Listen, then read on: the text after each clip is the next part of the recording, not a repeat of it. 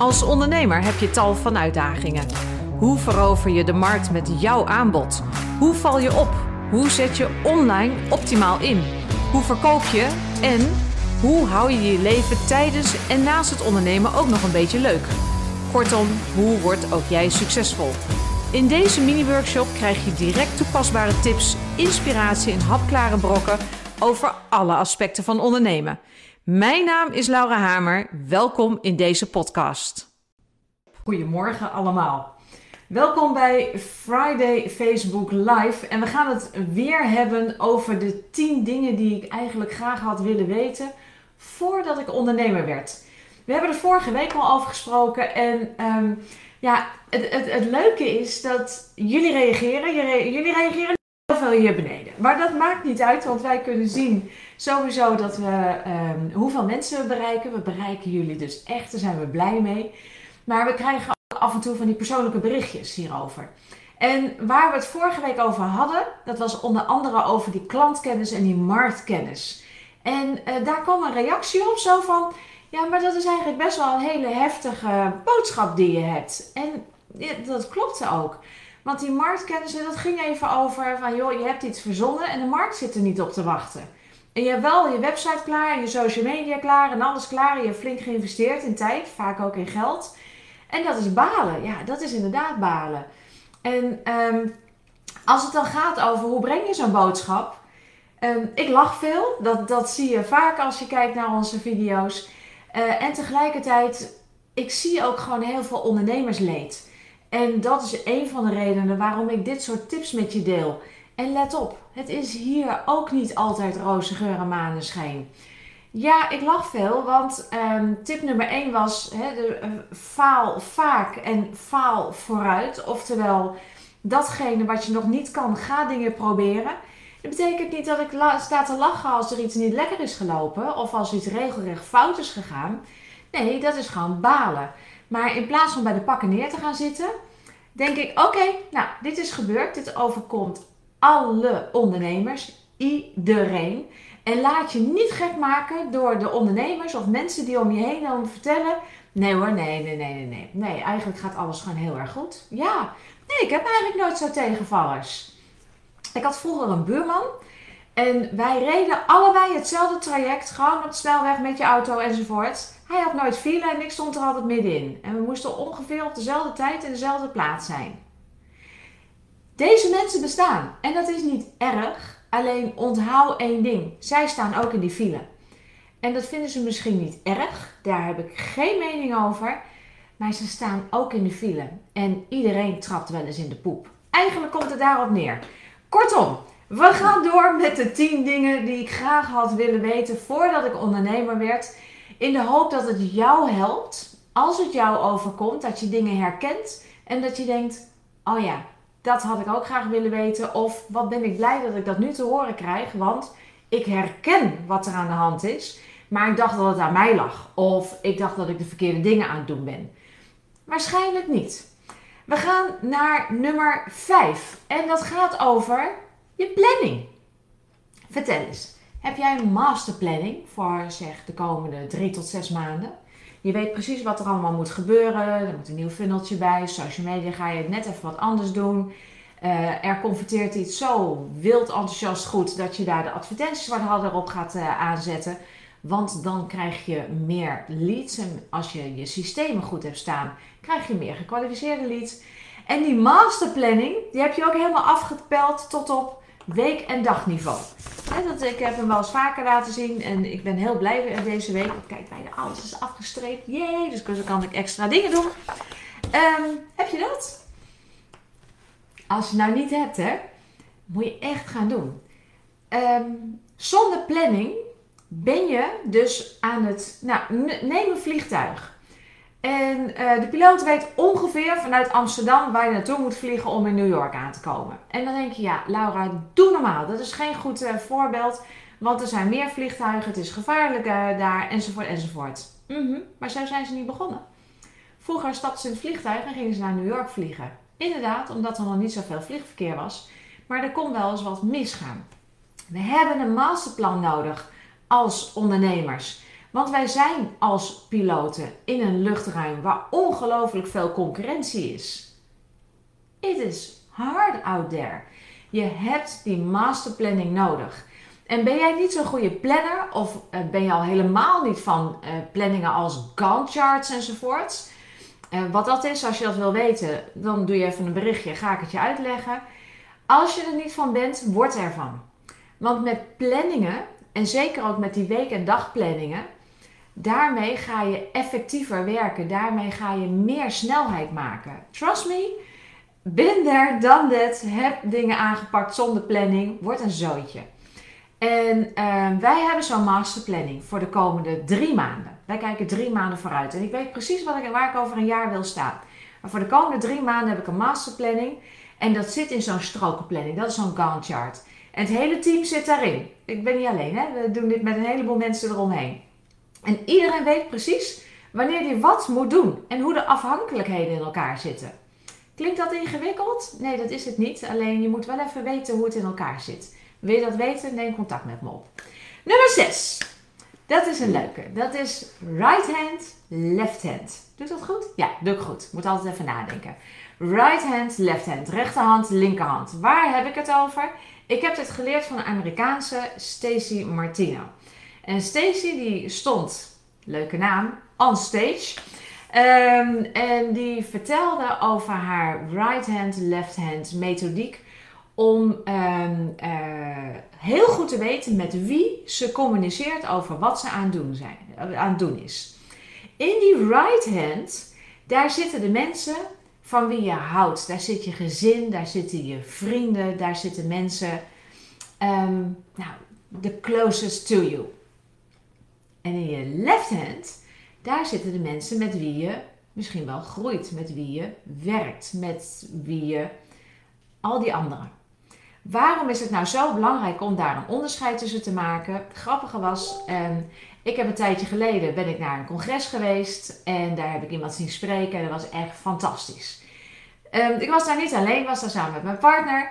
En toen wij in Nederland terugkwamen, gingen wij, want we waren all excited, gingen we aan onze vrienden vertellen: Oh, het was zo cool en zo gaaf. En, en die vrienden, het zijn echt lieverds, die horen dat aan. En die denken dan misschien er het hunne van, dat weet ik niet. Maar die krijg je niet zo enthousiast en dan denk je: Ja, maar waarom reageren ze nou niet? Nou, gewoon omdat zij in je right hand zitten. En uh, die, die, die, die hebben dat niet op die manier. En dat is niet erg. Vermoei ze er ook niet mee. Want ik had dus laatst iemand aan de telefoon. Die was naar een soort gelijkcongres geweest. Iemand in mijn left hand. En toen zei ik van, wil je er even over kletsen? En toen zei ze, ja, dat is leuk. Want het is gewoon heel moeilijk om over te brengen aan iemand anders die daar niet is geweest. En we hebben daar lekker, nou, ik denk wel een half uur over zitten te kletsen. Terwijl we even belden voor gewoon iets zakelijks. Dat is het verschil tussen right hand en left hand. En er zit nog iets bij, want er zit een addertje onder het gras. Die mensen in je right hand, die houden van je. Die zien jou misschien wel als ondernemer struggelen of in ieder geval een keertje falen, want dat hoorde erbij. Die gaan jou beschermen uit liefde. En gaan ze tegen je zeggen dingen als wat mijn lieve vrienden ook wel eens tegen mij zeggen, en in ieder geval gezegd hebben in het verleden. Laura, kat nou met het ondernemen. Zie nou eens hoeveel investeringen het je kost, hoeveel tijd je ermee bezig bent. En wij zitten lekker op ons bootje in de zon, terwijl jij nog weer zit te typen. Dat is ontzettend lief bedoeld. Vanuit hun perspectief klopt dat ook helemaal, maar hun perspectief is niet jouw perspectief. Want dat waren geen ondernemers. En ik ben blij dat ze het hebben gezegd. Want dat geeft maar weer eens een keer aan hoeveel ze van mij houden. Er is heel veel wederzijdse liefde. En tegelijkertijd wist ik, ja, maar het is niet het goede advies. Dus ik moet daar met dit soort dingen niet meer met hun over praten. Niet omdat het ze niet aangaat, maar omdat ik ze er niet mee wil lastigvallen hoe dat bij mij werkt. En dat heb jij als ondernemer ook, dat weet ik zeker. Want we zien het continu om ons heen gebeuren. Right hand, left hand. En als je er meer over wil weten, moet je even googlen op Stacey Martino, want die legt dat echt fantastisch uit. Um, nummer 7. Nummer 7. Um, ehm, doe niet alles zelf. Ben jij een eenpitter, zo'n one-man army, zoals ik ook tot een aantal jaar geleden was, dan word je helemaal gek. Het is niet erg om uit te besteden. Sterker nog, het is niet zo handig dat je alles zelf doet. Ten eerste, je kan niet alles zelf, want er zitten maar 24 uur aan de dag. En daar moet, ja, ik zeg moet, je ook in kunnen relaxen. Je moet even afkoppelen om weer tot rust te komen. En in bepaalde fases van je onderneming en van je ondernemerschap heb je meer dan 24 uur per dag arbeid nodig. Haal dat ergens anders vandaan. Niet alleen dat er maar 24 uur in de dag zit, maar als jij iemand bent die en heel goed kan schrijven en social media snapt en een website kan bouwen en de kassa kan aansluiten en alles doet hij, fantastisch. Dan wil ik heel graag dat je contact met me opneemt. Want um, ik heb toevallig laatst een uh, vraag van een bedrijf gekregen en die zeiden we zoeken het schaap met de eerste vijf poten. Toen werden het de 25, later 30, 31 en toen was er iemand die duizend en één dingen kon. Als jij dat bent, neem even contact op, want ze zoeken jou. En voor alle overige mensen, zoek een team om je heen. En dan denk je misschien, leuk gesproken, maar daar heb ik nog even het budget niet voor. Er zijn heel veel verschillende manieren. Barter deals, jij kan goed schrijven, de ander kan goed een website bouwen. In het begin doe je dit soort regeldeeltjes. En op het moment dat je omzet wat begint te groeien, dan kan je gaan investeren. En er zijn echt heel veel verschillende manieren om tegen lage kosten, ik heb het niet over lage investeringen, want het kan zomaar zijn dat je tijd erin stopt. Maar dat je op een slimme manier toch mensen bij je kan trekken die jou gaan helpen om de zaken voor elkaar te krijgen, zodat je in de versnelling komt. Oké, nummer 8. Vakantie. Een vakantie voor een ondernemer, dat had ik heel graag willen weten toen ik ondernemer werd. Een vakantie van een ondernemer is anders. En uh, daar kan je jouw gezin stapel gek mee maken. En ben jij al een tijdje ondernemer, dan herken jij dit. Dat weet ik heel zeker. De ondernemer is de godganse dag, als hij niet oppast, zijn mobieltje aan het checken, nou even de e-mail aan het kijken, wordt gebeld. Want de ondernemer is op vakantie en is eigenlijk niet op vakantie. Hij heeft ook nog een stapel managementboeken misschien bij zich, want wil wel blijven lezen. Afijn. Het gezin, eigenlijk is dat weer die right-hand, left-hand discussie, gesprek in disguise, in vermomming. Want op vakantie, ja, een ondernemer staat altijd aan. En het is goed om daar afspraken over te maken. Ben jij bijvoorbeeld zo'n ondernemer die ontzettend makkelijk vroeg zijn bed uitkomt, ook op vakantie? Doe dan even vroeg, als de hele boel nog ligt te slapen, je e-mail. Zet toch die autoresponder aan dat je weliswaar bereikbaar bent, maar dat je met name in de ochtenduren in verband met vakantie je e-mail uitleest en dat het, wanneer het echt dringend is, dat ze even een appje moeten sturen.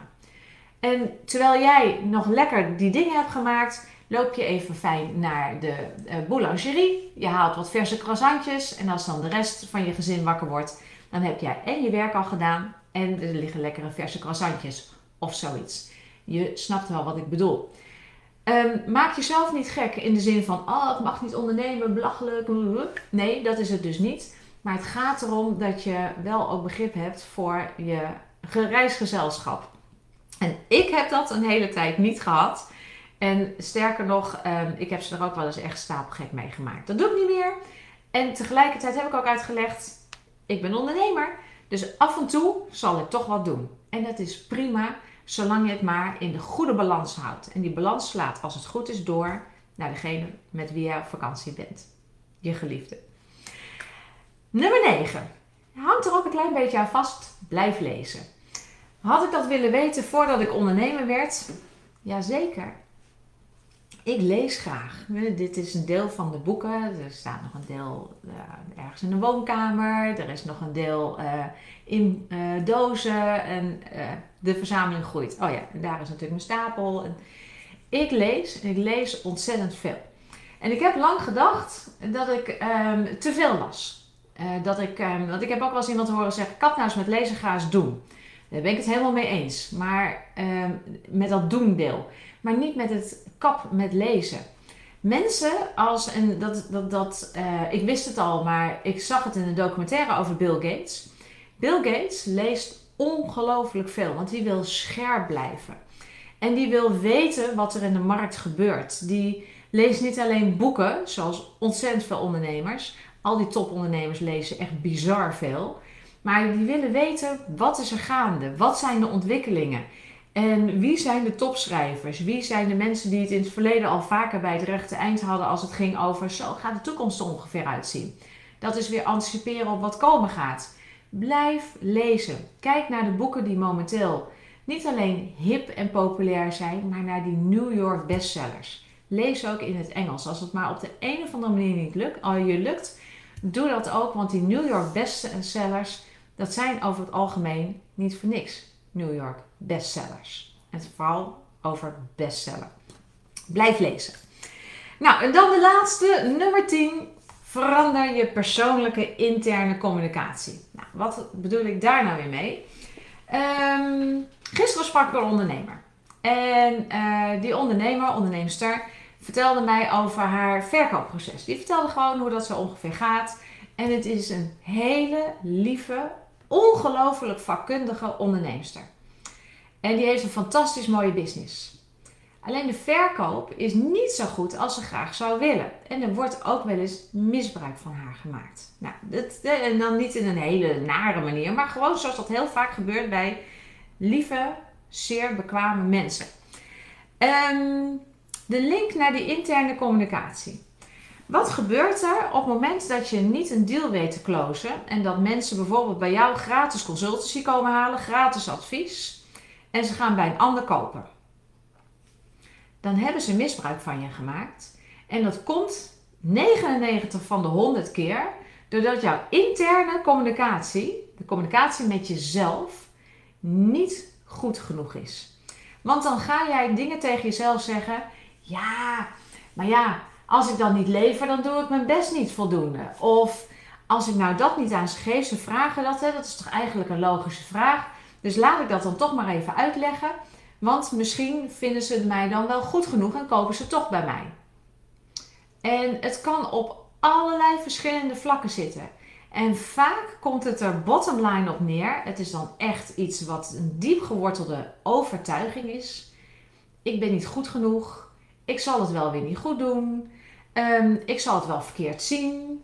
Wat een ander zegt is eigenlijk eerder waar dan wat ik denk. Nou, en allemaal van dat soort false belief. Dat zijn belemmerende overtuigingen. En die belemmerende overtuigingen, als je daar niet van bewust bent. En ik zal je zeggen, dit was misschien wel een van de aller, aller, allerbelangrijkste dingen die ik had willen weten voordat ik ondernemer werd.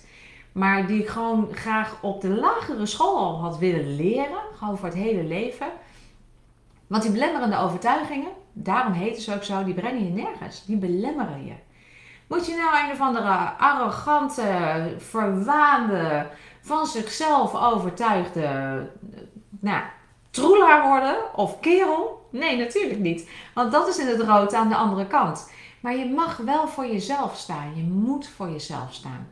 En die interne communicatie, ga naar je gevoel. En dat is natuurlijk wel weer heel erg zweverig als ik dit nu zo zeg. Maar dat gevoel van jou, heel vaak gebeuren er dingen en dan kijk je erop terug. En als je dan naar het hele proces kijkt, dan kan je er eigenlijk aan beginnen al van zeggen: hmm, eigenlijk wist ik wel waar dit toe zou leiden. Dat is je echte inner voice. En dat is iets anders dan je interne communicatie, je interne zelfcommunicatie. Want die is over het algemeen verwijtend, die is kritisch. En kritisch zijn is oké, maar verwijtend niet. En dat gepieker of dat nadenken, dat is allemaal interne communicatie. En ik zeg niet dat je dat niet moet doen, want het gebeurt toch. Maar mijn tip is: verander die interne communicatie naar iets wat constructief is. Dus op het moment dat er iets fout is gegaan, dan zeg je niet meer tegen jezelf: hm, zie je wel, ik kan het niet of zoiets, hè, iets wat erop lijkt. Maar dan zeg je tegen jezelf: hm, dit is niet helemaal lekker gelopen. Daar baal ik van, dat mag je voelen. Dat is belangrijk. Ik zou graag willen weten hoe dat komt en hoe ik het de volgende keer kan voorkomen. Ik ga op zoek. Ik ga googlen. Ehm, ik uh, benader die lui van Funnel Guru, want die hebben daar wat mee. Um, ik ga het eens een keer met mijn partner ehm, bespreken. Ik ga eens aan vrienden vragen of zij dit herkennen, aan andere collega's. Ik ga eens in mijn left hand kijken, misschien wel in mijn right hand. Verander die interne communicatie.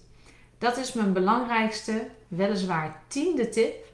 maar zeker niet in de rangorde der zaken nummer 10. Want dit is waar het heel vaak misgaat. En waar gaat het dan mis?